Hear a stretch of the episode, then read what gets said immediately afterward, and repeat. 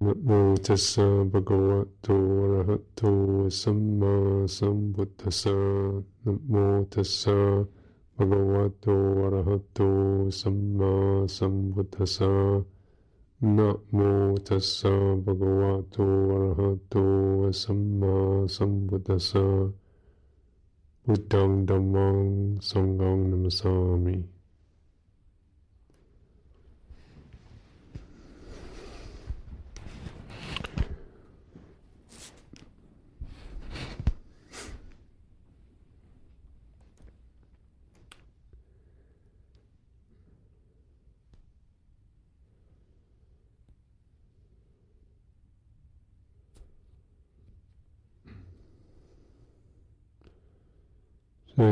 teachings of the Gautama Buddha, the uh, teacher, there's a very uh, strong emphasis on uh, developing the skills of the path, and uh, it's very kind of pragmatic. It's not metaphysical teaching. It doesn't really say anything about the unity or the oneness, or just talks much more about the details of, the, of pra- practice specific qualities, specific details.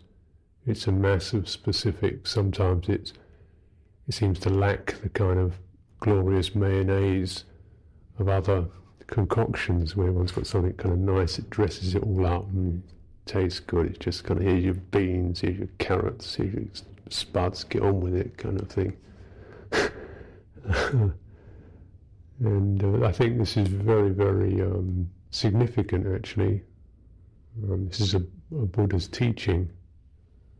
It's quite a mature thing to be able to, to, to take that. But really, the specifications of the path, if one does, say, enter it with faith and really practices, works with it, commits oneself to it, undertakes it, takes you much, much further than just knowing it you know, you can't step back and look at it and think, oh, that sounds nice, because it doesn't sound very nice, really. Um, you know, it only works when you, you give to it, you give yourself to it, it works on you and it, it sort of softens you up, and then you're what's nice. Not, you know, the path of Buddhism, it's you, the, where the bliss and the joy is. So it, it you know, it, it comes, it's a natural fruition. And there is this fruition experience, which we have in smaller and larger ways, just to be able to recognize just letting go of one irritating thought, letting go of it, not rejecting it, but just, okay, so that was that, I had that feeling, that thought, right, now I've acknowledged it, and you've not, there's no, you have no angle on it, you're not making some personal statement of it, should, shouldn't, let it go. There's a moment which, if you're really mindful or observe it, that's a blissful moment. It's not, you know, you could say it's kind of ecstatic, but it's, it's a moment. It's got this quality of openness, space, freedom. Know, and these are, this is a small thing. Mm? But it's really like being able to recognize those moments of letting go. Uh, that the path really gives us many, many tools and specifications to bring us to this point where this kind of letting go, because it's this non grasping, is the deathless. This is very clear. So if you're looking for some kind of inspiring metaphysical statement, then the Buddha starts with that in the dispensation, comes into the deer park at Sarnath and says, listen, the deathless has been discovered, the deathless has been found. Oh, listen up, guys, open your ears, bring forth your faith. It means, like, you know, really open up, take this on, don't just sit back and think about it. Get into this. It's like a real trust faith. You know? And then he goes on to teach the Four Noble Truths, which are very much like the pragmatic specific specifications of what's about, what the problem is, um, you know, and, and, specifications of of the resolution of the problem. You, you know, and then occasionally just, just reminding us, you know, that of all of these skills that can be developed, the highest and the most refined skills that we can develop through skills, eventually these are just the finest forms of clinging, the finest forms of being something, and that letting go, this is deathlessness. Hmm. But of course, one has to go through the whole process of really clinging specifically to skillful things in order to attune this natural, um, unawakened experience mechanism we have of grasping, to attune it to the point where it's possible for it to, to no longer be needed for our integrity, for our living experience. It becomes something that just gets in the way of being alive. It's no longer food anymore. It no longer nourishes it, just it holds us back. And then this opening into the into deathlessness. This is bliss. This is the the bliss of liberation. And uh, make no mistake about it, when the Buddha himself had these realizations, spent was it six, seven weeks just enjoying the bliss of liberation, standing, walking, contemplating, thinking, you know, and turning it over, just savoring it. Nothing wrong with that. And a very, so that's a very tangible thing. But they're teaching, you know, teaching just that, re, just remembering that, and then teaching. These are the specifications of it. So then the Four Noble Truths, which are you really take those on, then you you know your life is never going to be the same again. Actually, if you really open up to the Four Noble Truths. The first Noble Truth um, um, says, you know, birth, aging, death, sorrow, lamentation, grief, and despair, all these are dukkha. These are the kind of feelings of dissonance know, dissonant experiences. They're experiences that make us feel, they turn us into a kind of spasm of grief, of anxiety, of holding, of clutching, of trying to stop it happening, of worry, of uncertainty. Mind is set trembling. And so you can sum all this up, saying that the five khandha, you can sum it, all the rest of this kind of life experience, you can sum up into just this innate experience that we call ourself. So just that, that movement from what seems to be an external situation that we live within to, uh, if you like, an internal, although it's wrong to call it internal, but very much a here series of events that we activate. You know? So this is what the, the five khandhas are about. I mean, do you really understand that? Like, what world? Yeah. It's it's saying, you know, can you see anything outside of consciousness? Of course you can't. You know, there's consciousness. It's here, isn't it? This is what you are, if you like. You see anything outside of form? Form. Know. Can anything be experienced that doesn't give rise to some kind of contact impression, and feeling, and perception? Mm. So this is your living experience.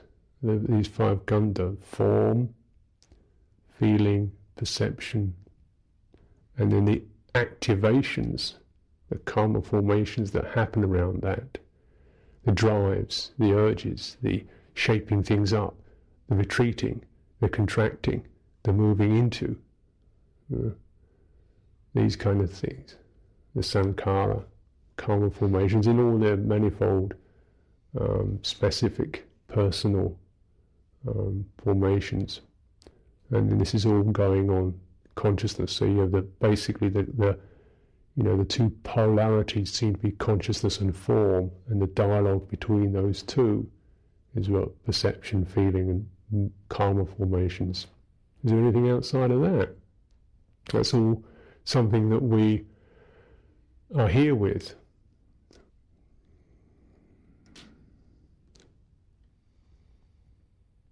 So, like, just taking that on and really say, what the Satipatthana practices, practices of, of mindfulness, lead us to this point of entering the realm of the five khandha. And so we, is what the, the Dhamma, the fourth Satipatthana Dhamma start is, is about is is actually entering this realm. So now we're in the realm of, of Dhamma, where it's uh, say the, the the visual experiences that seem to be out there are really understood as this visual consciousness. And there's some kind of natural instinctive activity to shape up forms within that visual consciousness, not just to see a whole screen, but to focus on particular little details that interest or got something in them, you know, somebody's Giorgio on his t-shirt or whatever.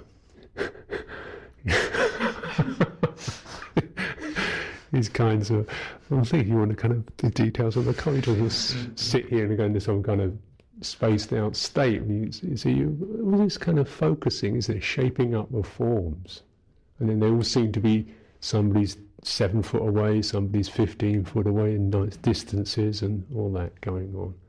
And then when we think in the shrine room, and then outside the door, there's other things I could go and do right now.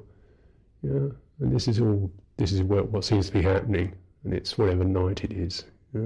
Where's all that? So this is this is very much the the act, an act, activity of visual consciousness and mental consciousness, and there may be tactile consciousness, things of this nature, you know, forming up forms, and then upon those forms that are sustained in attention, intentions get set up, little programs. Things I want to do, things I don't want to do, things I would like to kind of not notice, things I want to be with, things I want to fiddle with, things I don't like, when we change it, make it another way. Little plans, ploys, and then ways of covering that, all that planning up. so nobody knows about it. So it's a busy life, isn't it? just just sitting around is a busy life. You know, so this is this is so this is where the whole kind of realm begins, isn't it? Now, we say this is birth, aging, and death,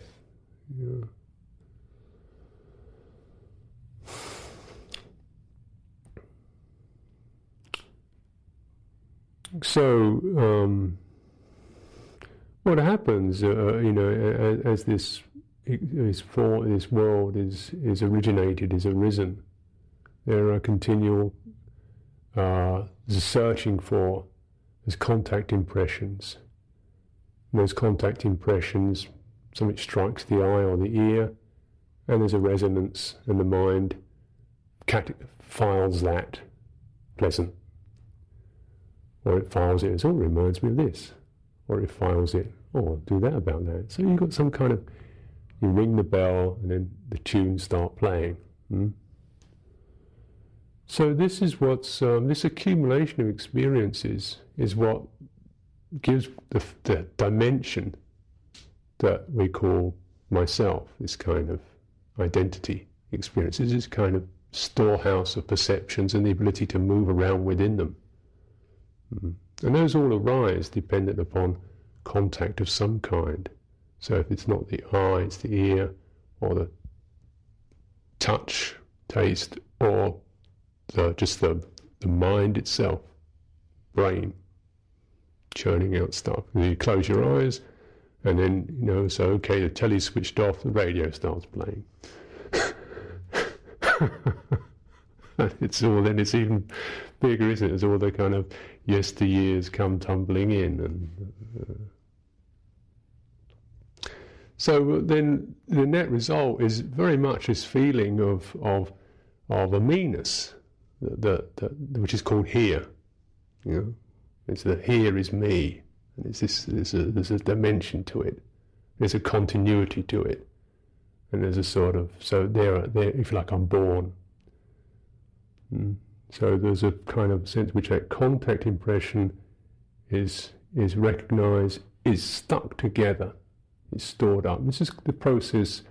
So the contact impression, and then you get this kind of holding it, which is uh, grasping, and then sticking all together, becoming, called being, becoming. It suddenly becomes not just the contact impression, but actually something happening to me.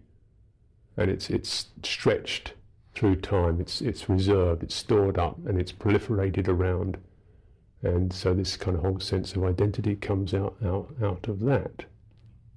And there's a consciousness of six folds in it. You can't do it through the eye, you do it through the ear, you do it through the mind. Generally, there's three or four, you know, uh, channels open that can happily, readily provide this blend. And then there's then you see the becoming birth. There you are. Mm? And death. Now, death is the experience of of uh, falling away, and losing, rejection. Mm? It's the cut, the, being cut off is death. Mm? So what happens as one is as one is born, in this sense, is now there's a world outside of my here. Here I am with these kind of various plans and ideas about the way it's going to be and what I want to have happen. Now there's a world out there I've got to try to exert my will over or come to terms with. So there's that division, the here and the there.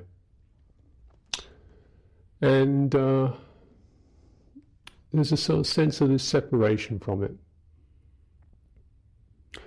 And what is obvious and is recognized is that this subject is event has to keep coming up against that world outside the, the there-ness and uh, try to tackle it and eventually uh, succumb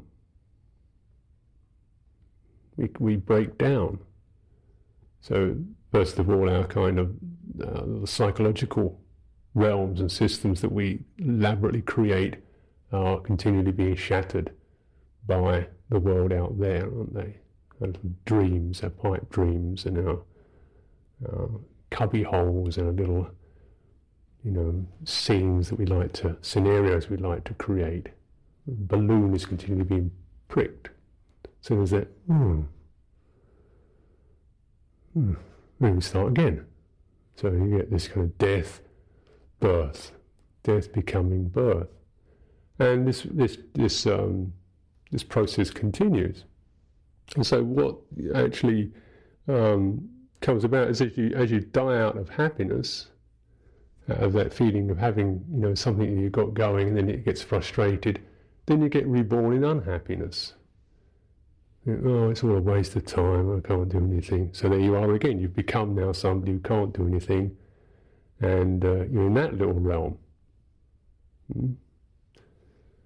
And then, of course, as it, things change, then you know you, you, one swings between these different different realms: being born, becoming, birth, death and then the sense of separation and loss, and then struggling to get over it and becoming something again, and then born again, and then death again. And this kind of builds up uh, till a, a person has got to, has come to some sort of um, level in where, whereby they've kind of uh, grown used to that experience.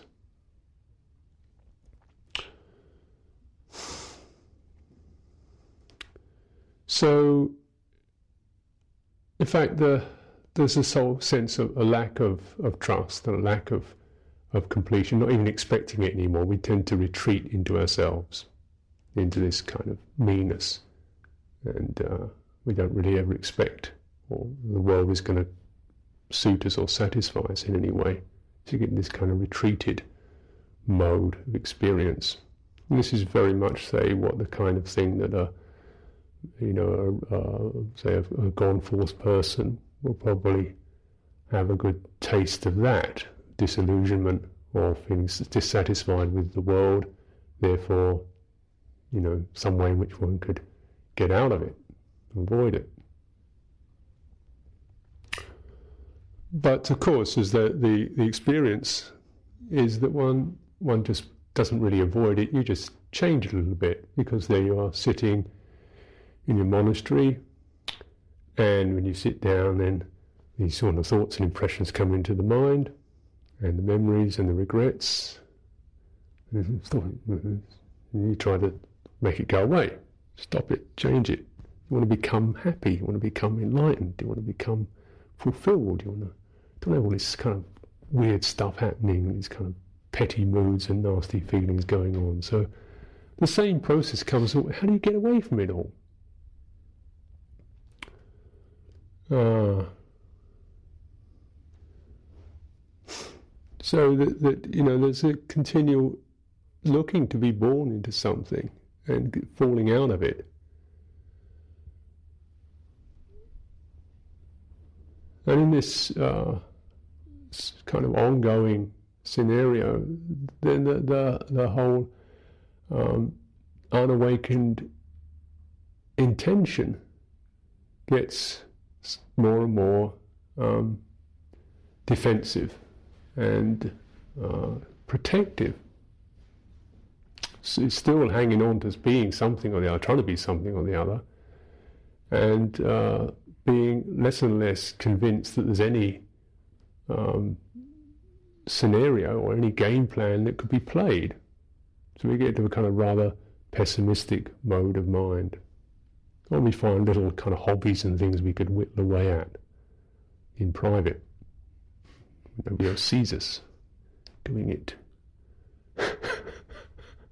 Because of they, you know, a whole aspect of the world that we don't trust, don't feel at home with.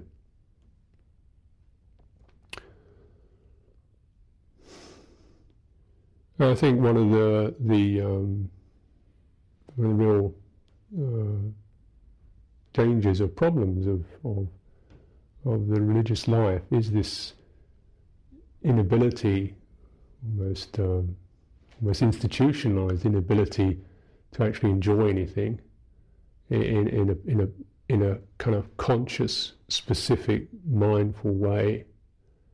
In other words, to, to actually come out into life because of that disillusionment, mistrust, and because find, you know that one's intention in coming out is so often unawakened, it just goes into grabbing. So we either kind of de- retreat by grabbing, you know, trying to find some little hidey hole we can get away and grab at that, or when we come out, we start grabbing. The problem really is the, the grasping. So you get the vibhava, which is the grasping at trying to get out. And then the, the only if you don't do that, you tend to grasp at becoming or some kind of something of that nature. And I think certainly in religious life you find this pattern very strongly. You get people who like to be strong inclination to being on their own, being recluses, meditating, and then almost all uh, kind of monasteries and many uh, monastics I've known, quite a lot of that, and then they have little things they really get very passionate about. You know, suddenly somebody's quite kind of calm and well, it doesn't really matter, and you know, things do go, life's unsatisfactory, and then it change, and then suddenly something comes up about, you know, uh, some kind of particular and he gets into the various things that we get into. You know, in any any monastery, eventually you find something where you get really excited, and or views, and of course, of course, the uh, teachings, the things that one is allowed to get interested in, seeing really head up about, you know, views and doctrines and things like that. You really a lot of passion comes out in that. And then maybe people get into passions about making robes you get in Asia, you get, you get these tremendous robe making passions. And you know, years ago, the, someone like came from Thailand were really into crochet. You know, you see these kind of ruggy looking guys come in and sit down in rows and get their crochet hooks out They're quite passionate about crochet. yes, or chanting or something. Everybody gets to some little trip they, they can get into. And suddenly a tremendous amount of, this is a different person now. It's not somebody's going, well, yeah, you know, life's like that. And let go and give up. It's somebody suddenly, you know, well, this is, no, this is serious.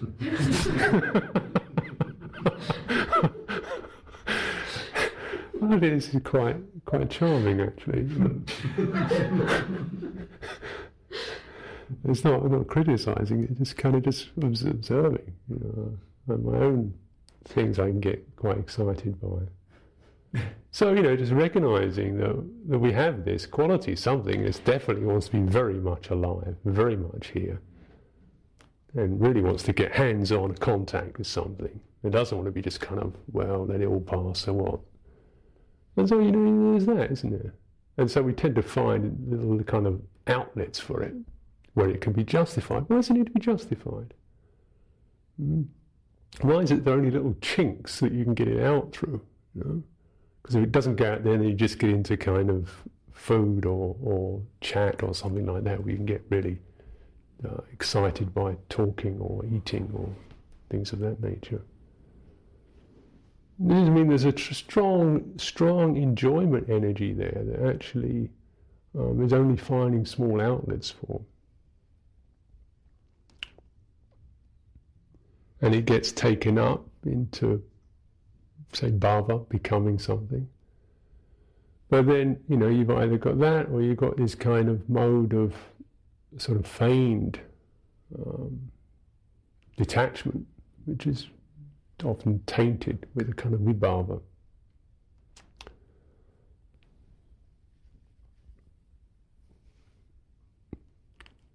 And I think if one, as one meditates, and this is meditation itself, it's, it's very testing experience because you can get kind of into it as a something to do, you know, we're going to get there thing for a while. And then if you do that, then generally what one requires is something, you know, fairly uh, highly um, technique oriented, where you can actually have a distinct, highly distinct focus and object of attention that you can work on, and you get a lot of, you get really get into it. So you do, and then that kind of uh, enjoyment, excitement out of that. But um, very often people can't actually do that. You know, there's so much unresolved stuff in the mind that just keeps coming up. So that the mind gets kind of tilted into into this negative state because it's like that you can't ever really rally all the faculties around focusing and, and, concentrating because there's all sorts of kind of cramped moods and dissonant, dissonant voices and mangled up feelings in there that one hasn't actually uh, kind of s- sucking out a bit of energy. And this is this is uh, the realm of the dead, the dead who live with us. They're kind of whittling away, sucking away energy.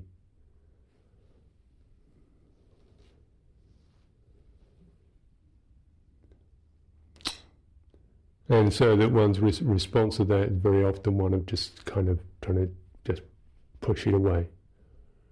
And you get into that the, that that habit, that habitual atten- that habitual intention of pushing away things and going into a kind of not here mode, non-specific mode. So that uh, you know, community life in a way is a challenge for that because you get maybe get a group of people and a good por- portion of what they're about is not wanting to be here.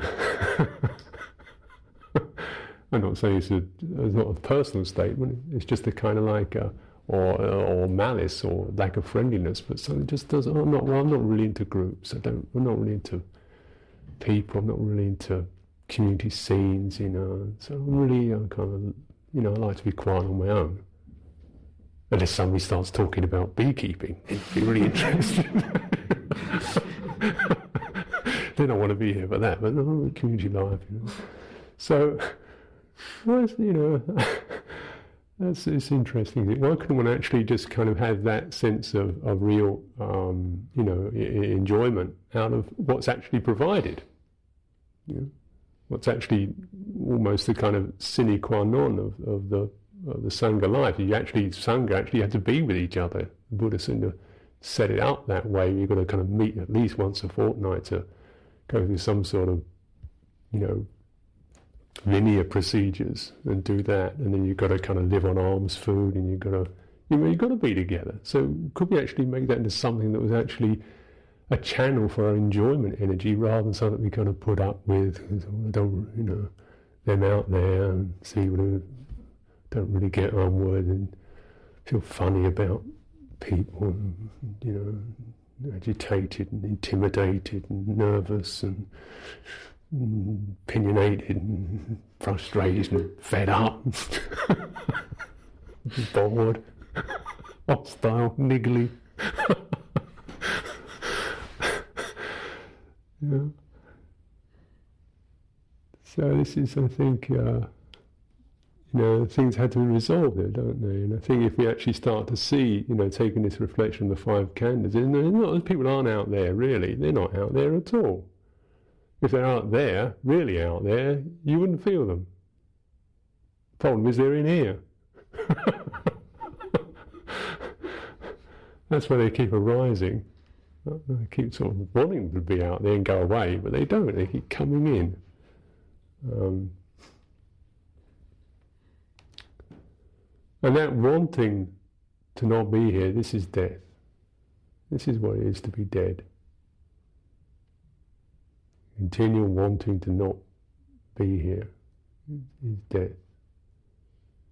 And so the way that we, we live in death is we abstract everything into it's out there, my business, not really involved, a vague kind of numb contact, generalizations, nothing too direct. And uh, I don't think this is purely certainly not purely monastic experience. I think the cities are full of the dead, and people brushing past each other, grunting, minor acknowledgements, meagre little scraps of attention tossed at appropriate moments for conventional purposes to each other. Uh, you know, and then basically get out of my way, don't bother me here. You know, cities are, human life can be full of that you know, because in the monastic life you can start to fantasize about really getting involved in life and coming alive and getting out there.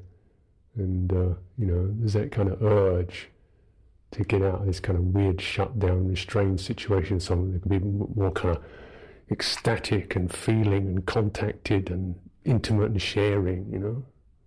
So this is what happens, say, to, to, to monks generally about my age. or even younger, the ones who've developed it quickly. Oh, up with all this restraint. What I, you know, I really need, I need intimacy, I need connectedness, you know. I need a woman, basically.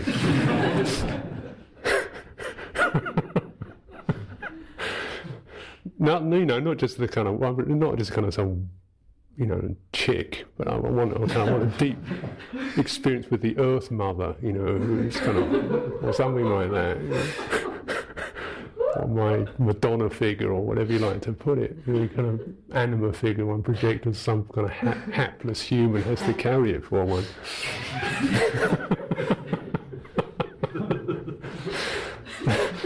so there you go, you know, and, and but, uh, from what I reckoned on kind of past track record and on the general statistical analysis and the usual unreliable sources is that married life is not divine communion either.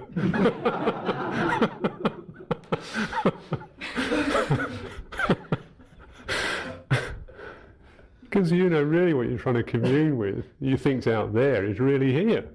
You know? You know, if you really take this this this practice seriously, you're sure there's someone that you need to communicate and get in touch with and be intimate with, but it happens to be you. Bits of you that have become so estranged that you don't acknowledge them, you don't notice them. They're, they're taboo areas, you know, because they're not about Buddhism, they're not about what monk's experience or whatever. You're not part of my meditation. So they actually, you know, occasionally they manage to get over and prod through the bars, but you keep kind of pushing them away. So this um,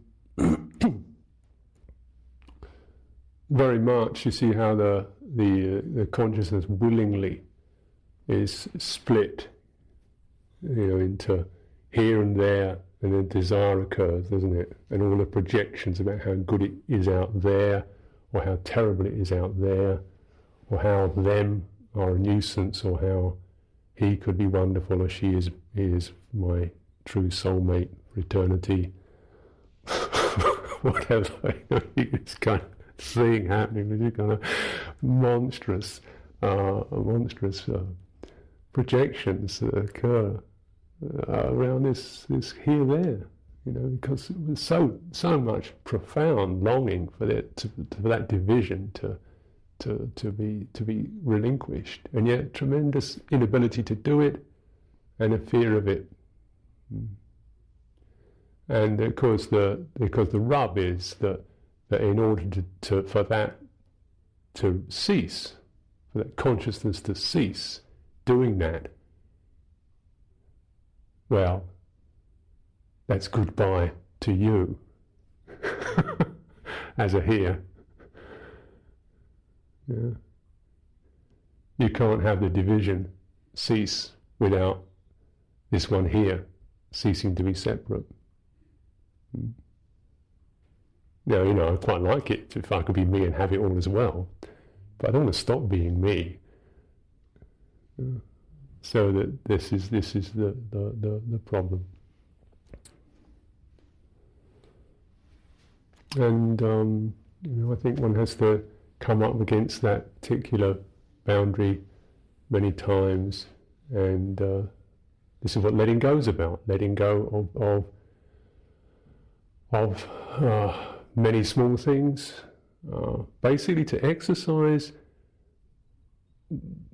the quality of intention, intention towards letting go, intention towards relinquishment.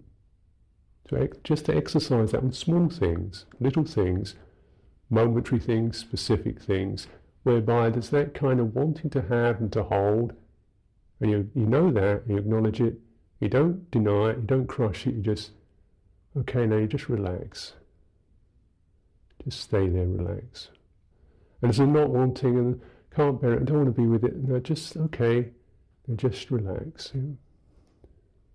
And you let that kind of panic and that compulsion wave touch you and hit you and then pass through.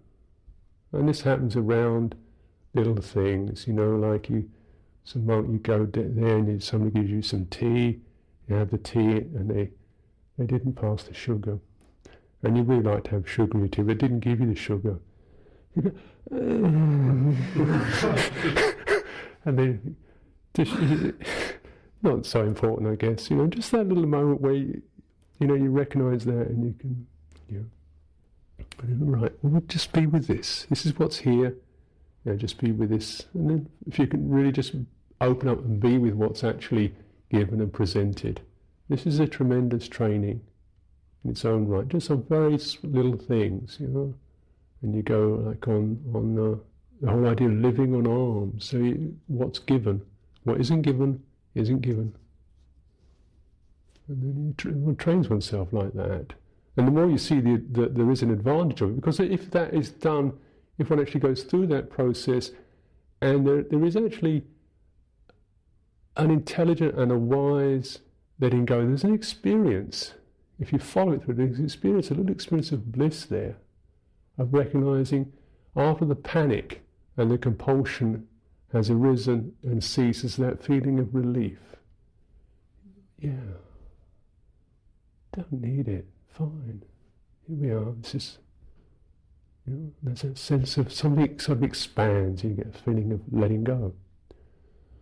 And this is the way it should be cultivated thoroughly. Not just like I shouldn't and I can't have, but I want it's not here. Now, that point of conflict is something you let happen to you. This is the dukkha, and then you let it pass through you and it ceases. And there's that moment of feeling suddenly complete.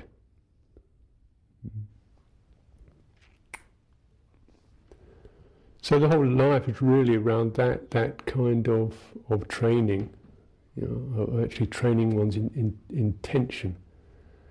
Now, intention is one of the as what one of these prime sankharas, these uh, karma formations. Mm. This is the, and these these are the things that activate consciousness. So the in the Buddha's teaching, of consciousness arises. So the arisen consciousness is consciousness that's actually thrown up, is activated, is activated dependent upon sankharas, and sankharas arise dependent upon ignorance or unknowing, or the the the the, the, the quality of of of non non gnosis, a non gnostic, a non um, aware state when one is not completely aware. So the, the sankharas are the things that actually keep consciousness doing this kind of thing of here and there. Because actually, just on a logically, in consciousness, really there isn't any here and there. It's just present. It's all present. But something consciousness is activated to keep saying, "Well, that's there and I'm here, and that's there and I'm here, and that's tomorrow and I'm now this moment, and that's yesterday. It keeps it keep discriminating. It's vijnana. It cuts apart. It knows in separative ways. Mm. In terms of here and there, primarily. And then when you look at that, what are the kind of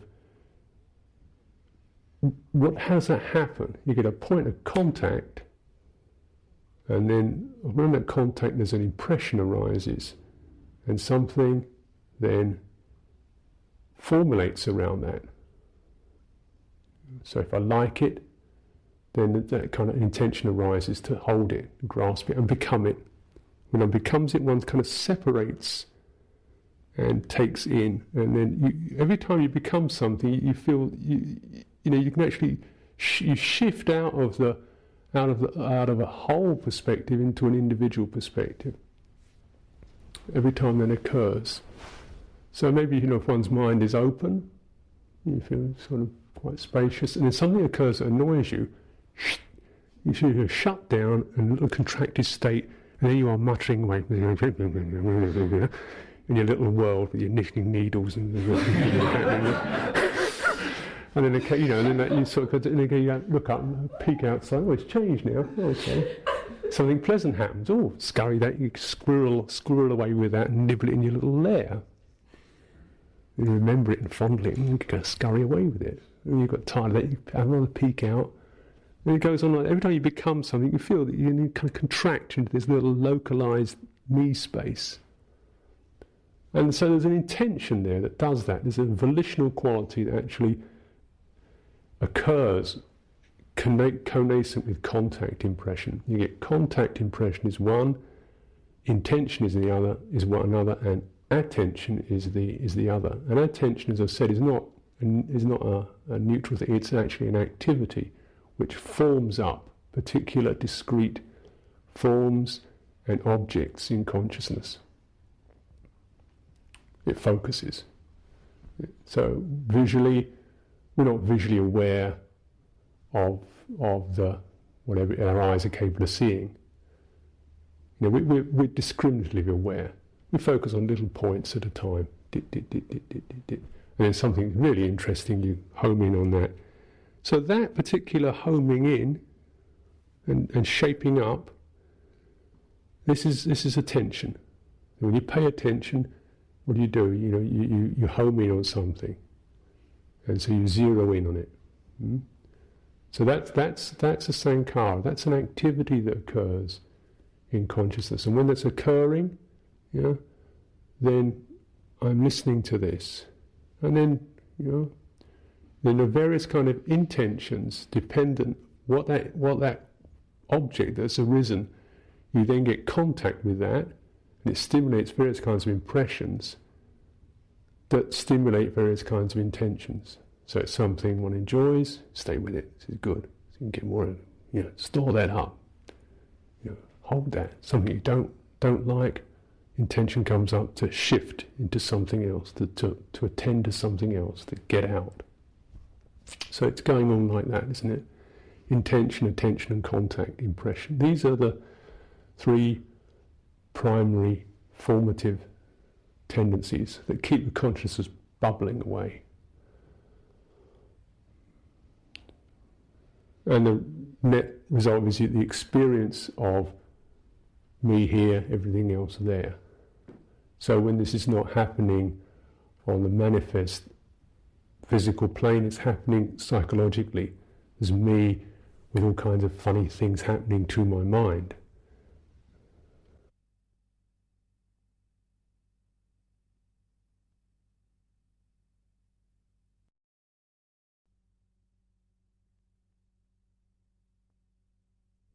to my mind.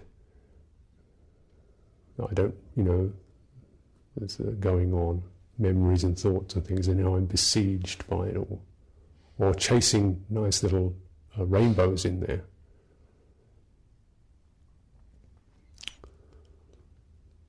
So this is what, when we talk about letting go of consciousness or the cessation of consciousness, it's really about the giving up, the relinquishment of that act, those activities, this, the quelling of those activities, the no longer requiring those activities, the not being, you know.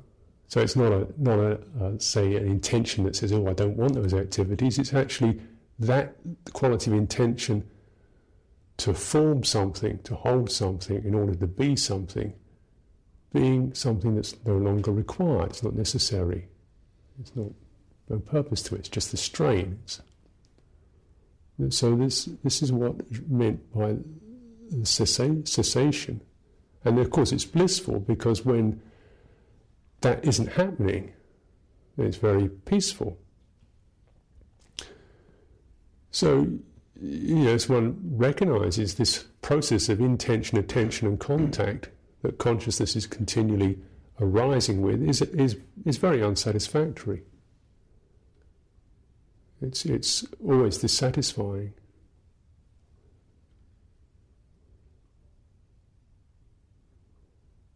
Because you have to keep swinging from one to the other. Is something pleasant happens, you go out and get it, and you, you kind of scurry back into your lair, and then you get to the end of it, you've got to scurry out for some more or some, in, some object strikes you. So one's continually going from an internal world to an external world, from the pleasant to the unpleasant, from defending and protecting to, to increasing and gaining, in this kind of restless shifting around uh, of consciousness. So it's, it's, it's unsatisfied, it's not settled. And no matter what particular objects one place, however refined they are, it doesn't get beyond dukkha. So even the nearest we can, uh, uh, the best we can get, uh, the best world we can arrive at is the world of jhana. And this is where intention, attention, and contact are so refined that they actually kind of flow along together You've got, you know, you've actually managed to to totally gear your intention, your volitional qualities, your motivation up to attending to a particular object that is is very peaceful and subtle. So it doesn't it doesn't hurt, it doesn't challenge, it doesn't run away. It's your it's your own uh, kind of mind object. So the impression is subtle and sweet, and and something you've actually uh, invested a lot of uh, calm and joy into. So then these things kind of come along together. And yet there's still the sense of being something and having something and in the sense of losing something. So this here and there experience is something to, to really work on in, in many levels, not just uh, samadhi or meditation, but on many levels.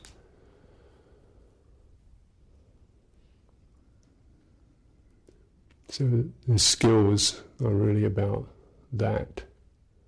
And all these wisdom, the skills of wisdom bring one to the point when this, you actually can recognize that, you know, the simple pattern. And then there's the wisdom of bliss, which is the relinquishment of the pattern.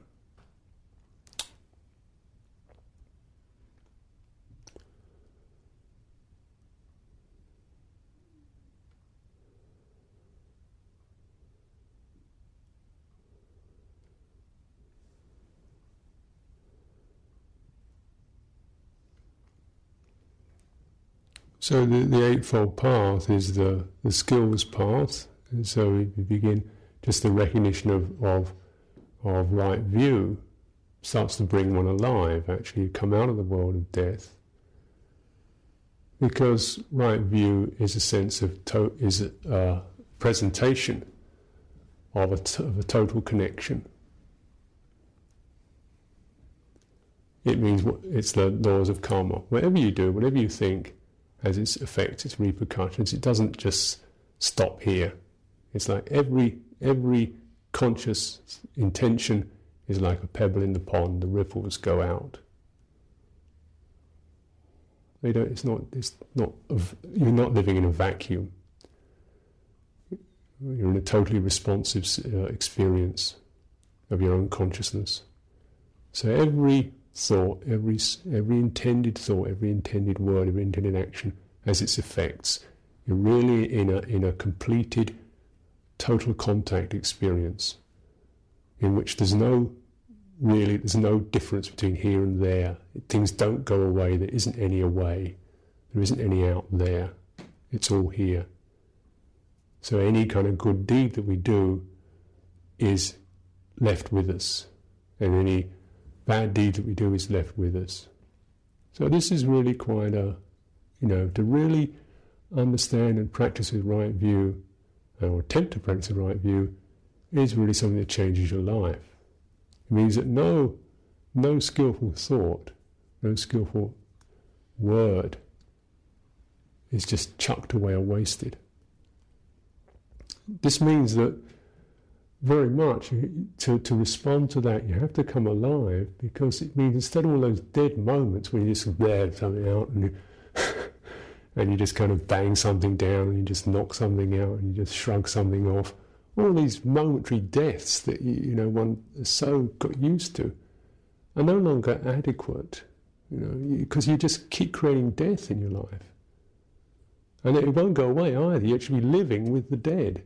And they keep coming back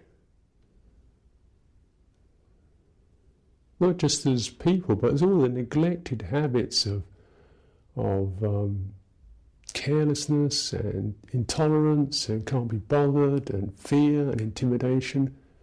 They they stay. You're sitting in the bathtub with them. They don't go away.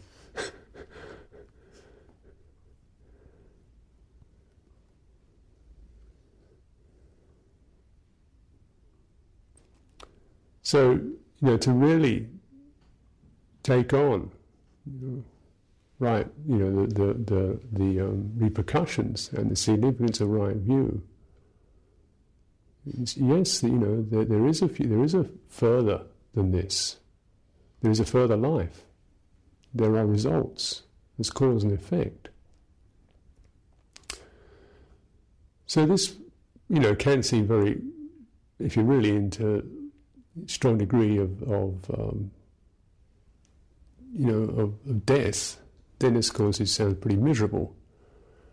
Oh, terrible things happen to me, whatever I do, gloom, gloom, gloom. Um, you know, but if you uh, took it in a, in a, kind of more affirmative way, it means, well, everything I do, if I actually with it right now, you know, one can actually bring some, some, some joy and some goodness into life. Contact, impressions.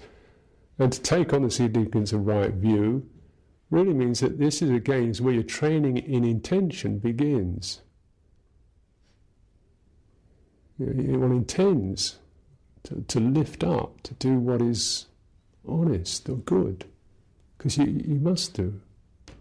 You got to be, you know, you intend to do what's, what's actually real and, and significant, not continue these kind of furtive habits of, of hiding away or storing up or defending and just creating a realm of death around one. You continually kind of cut off from.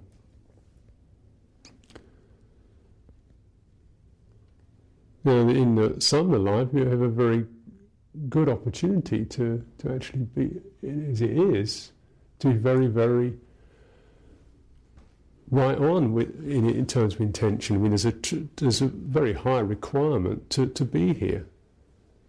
First of all, there's all the kind of, you know, the moral precepts, which actually are fairly, um, you know, put you on the line. And then, if you like, the community life means when to actually be, you realise that the, the how bad it gets if one is dismissive, casual, abrasive. You start dumping stuff over everybody else. You know, then this is what you get back, either, either directly because they relate to you in that way, or you keep seeing them in that way as, as creatures of your own fear or desire. So this is this means it really is gets, you know, the stakes are quite high. You can really mess it up. But partly because of that, it does create the pressure. You know, if you want to really be miserable, this is the place for it. But because, of that, you know, but it's all up to you, isn't it? It's all up to each us individually. You know.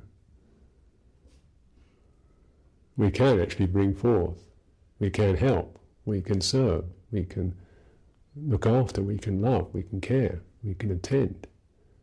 And this, uh, you know, we can be here. And it means we continue to struggle against that kind of wanting to die morning time, bell rings, four o'clock. Oh, death, where is thy sting? Not oh, get out into that world of contact and feeling and choice and decisions and having to bring something forth and sit there and chant with my mind and then a chores and a gruel and another morning meeting. Oh Lord, you know, did I come in for this? No, you know. Just give me the pillow and some morphine.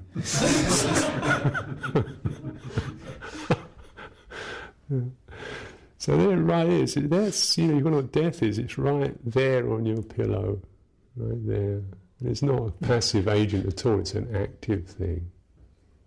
So if your intention is, you know, come alive, then with that intention, you know, then that world disappears.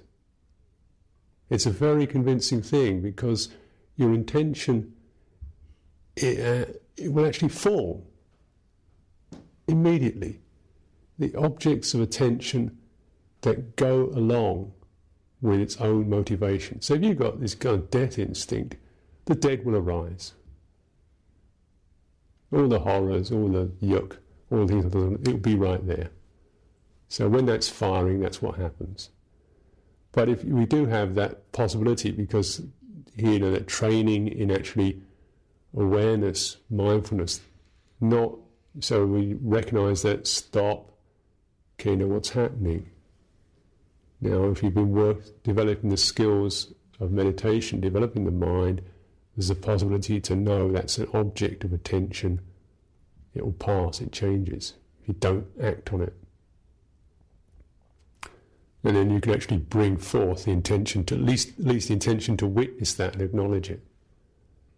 And then you see you make peace with that. The, cessa- the stopping of that, that moment of of uh, freedom again. Of, so the intention, first of all, is just to, just to wake.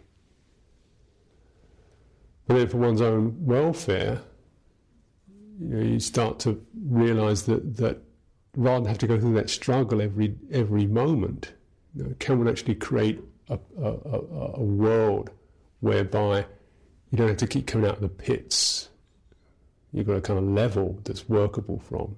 This is what the, the holy life is about to sustain a kind of a reasonable world, which has got some lovely forms in it. You know, calming, uh, responsive, um, modest, uh, caring, attentive. It's got some very lovely forms in it. But the love, most lovely aspect of it really is, is in the intention, beyond whether the experience is particularly pleasant or calm or sweet or harmonious, which it isn't always. But at least, you know, we can say that there can be lovely form or a form that isn't always very lovely. Sometimes it's just kind of gritty. But then, more precious than lovely, loveliness of any form or subtle form is loveliness of intention. This, this moment one rises up and we put out at least what's honest, or what is, what is an aspect of Dhamma, what is good, whatever the context. Because that's really the seed point of what we experience, not what anybody else is doing, what's happening, or how nice it is, or how harmonious it is, but what's actually happening from our own intention. Intention rules the world. This is the skills of cultivating skillful in intention. And it's certainly in the monastery here, you know, we have quite a lot of, you can be very specific about your, you know, like the whole encouragement, the training is develop a skill around the bowl, the robes, you know, so these things are, are dealt with, they're handled in a way that is, is truly worthy you know, some care and some actual direct contact, not just kind of slung around like this. You know, living on alms, everything should be touched with that sense of reverence and appreciation, not generalized. Um, Man, food, you uh, know, actually, this is given by so and so. You didn't have to give this, you know. They, this person gave. They had to work hard and then they gave this of their own free will so that I can benefit. That's what every, so much of these material things are saying to us, rather than my own house, my house, you know, wash the walls. you know, this is sort of these lovely things. and see the gifts, the, the, the, beauty of that. And it was given lovingly. Mm. And then if you see how, you know, like you, you take your meal, you eat your meal, you see just how uh, the, the, the intention, it's very easy, goes in, I'll eat the food, get the food down, in the chanting, eat the food, which is quite nice. And you can see that the whole kind of mind suddenly shut down this little sort of get buried in one's food, burrowing one's food like a squirrel. And even if it's, you're hardly tasting it sometimes you just kind of kind of buzz. And it's not really the, the, the particular sensory appetite so much as just that just that, that feeling of being kind of lost into something, just riding on something where you, you, you, you're kind of in your own world, you're left alone in your own world with your bowl. And you can get into it. and so that you're kind of becoming, you're born into your alms bowl. And it's easier. Food doesn't talk. It doesn't fight back. It just goes down, and it's you know it's fairly easy, like that. And then you see the training really in the, the, the vinaya is you actually break that up. You don't not eat, but actually this specific spoonful, and chewing it. So this is actually more specific, more contact than a heedless contact. Because now you've actually been specifically with this particular carrot. And you're chewing it, just this chew and that chew, and you swallow it. It's not just a blur. Hmm? So, you know, the way you can do that, you can actually look in bowl and just being able to kind of each mouth, mouthful just take your eyes out of the bowl. Just that much, just so you break that attention field and it gives you a chance for the intention to no longer be dominated by the visual attention. Just a simple thing like that. You know, the, or one puts attention into one's spoon in one's hand or into one's jaws rather than into the into just the kind of blur of taste. So you see how you, you have a choice. And the Sekhiya training was very much emphasized and direct one to creating a wise ground for attention that gives your intention a possibility of coming out of that blur of becoming into being alive, being specific, being here with what's happening.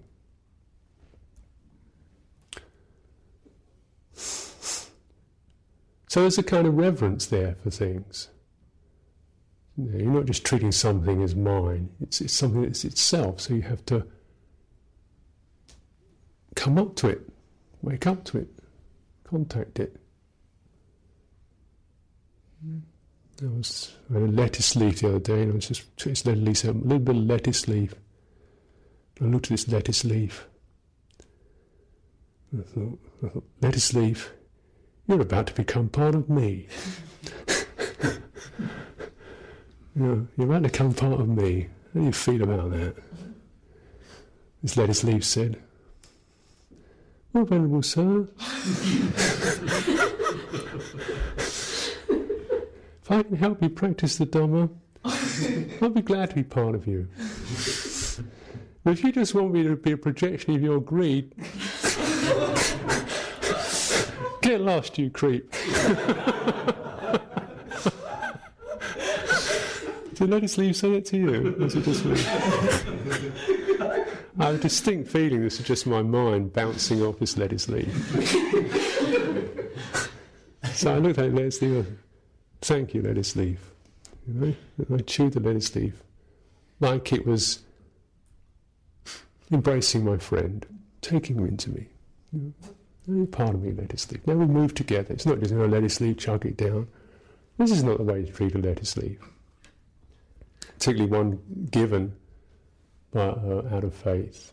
You know, a simple thing like that, you know, you get a moment where suddenly that, you know, you, your your in, if your intention is to be to be just open up, awake to what's you know, what this thing's about, really, you know, then you you come out of this kind of little cocoon of uh, doing this, doing that. Oh, tomorrow I go do this. You know what state you can get into doing living like that. You eat your food, oh, wash up. It's in a blurred state uh, where the whole world of time starts to arise because you weren't actually eating your food mindfully. So this isn't just about being polite and nice, it's really about bringing one's own benefit into one's life. Where the, the moment is something where you can actually start to express a blessing, to live out a blessing, to live out an act of blessing the experience. And if you start to bless your lettuce leaf by, you know, well, let's do this together, little thing like that, then the result of that is not lost. Start to actually bless your own body. Not kind of dumping around. Well, okay, let's work with this, see how we can sit together now. Hmm? Maybe you can start to sort of bless some of the other people around. So that, you know, this is training one's intention to, to actually, instead of wanting or not wanting things, to start to experience what blessing something's about. It's not about wanting or not wanting.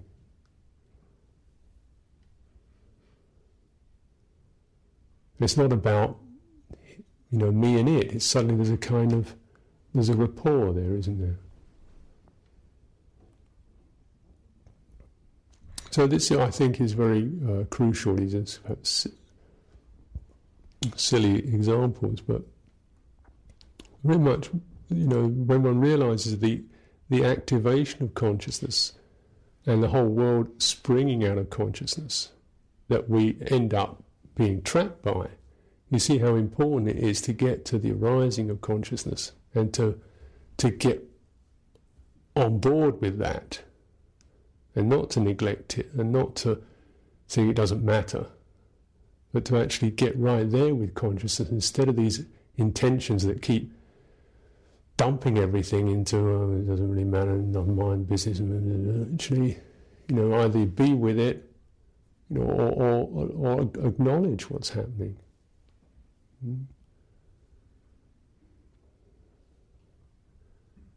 So this is where, of course, mindfulness, know, you know, mindfulness, effort, right view. These are the three crucial factors around every aspect of, of, our, of our life.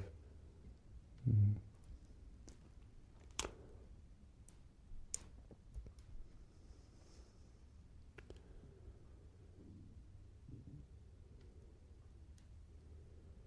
So when we come to to the meditation time, the time we practice with this, then just to start to to see, you know, what is the field of one's attention? Is it you'd already feel there are kind of problems and pressures and things that oh, you know, sit here.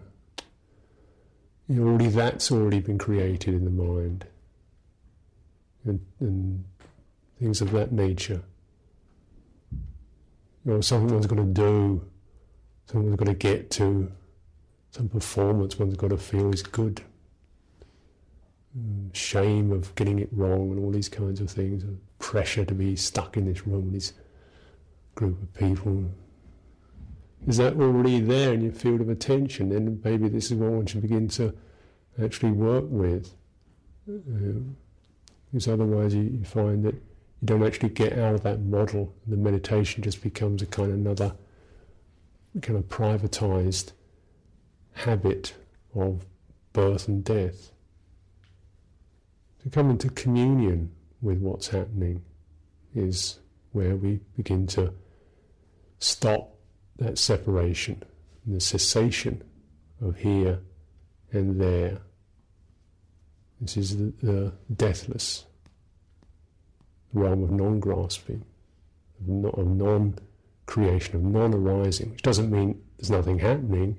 No, it doesn't mean there's no experience. It means there's not this continual churning and vibrating.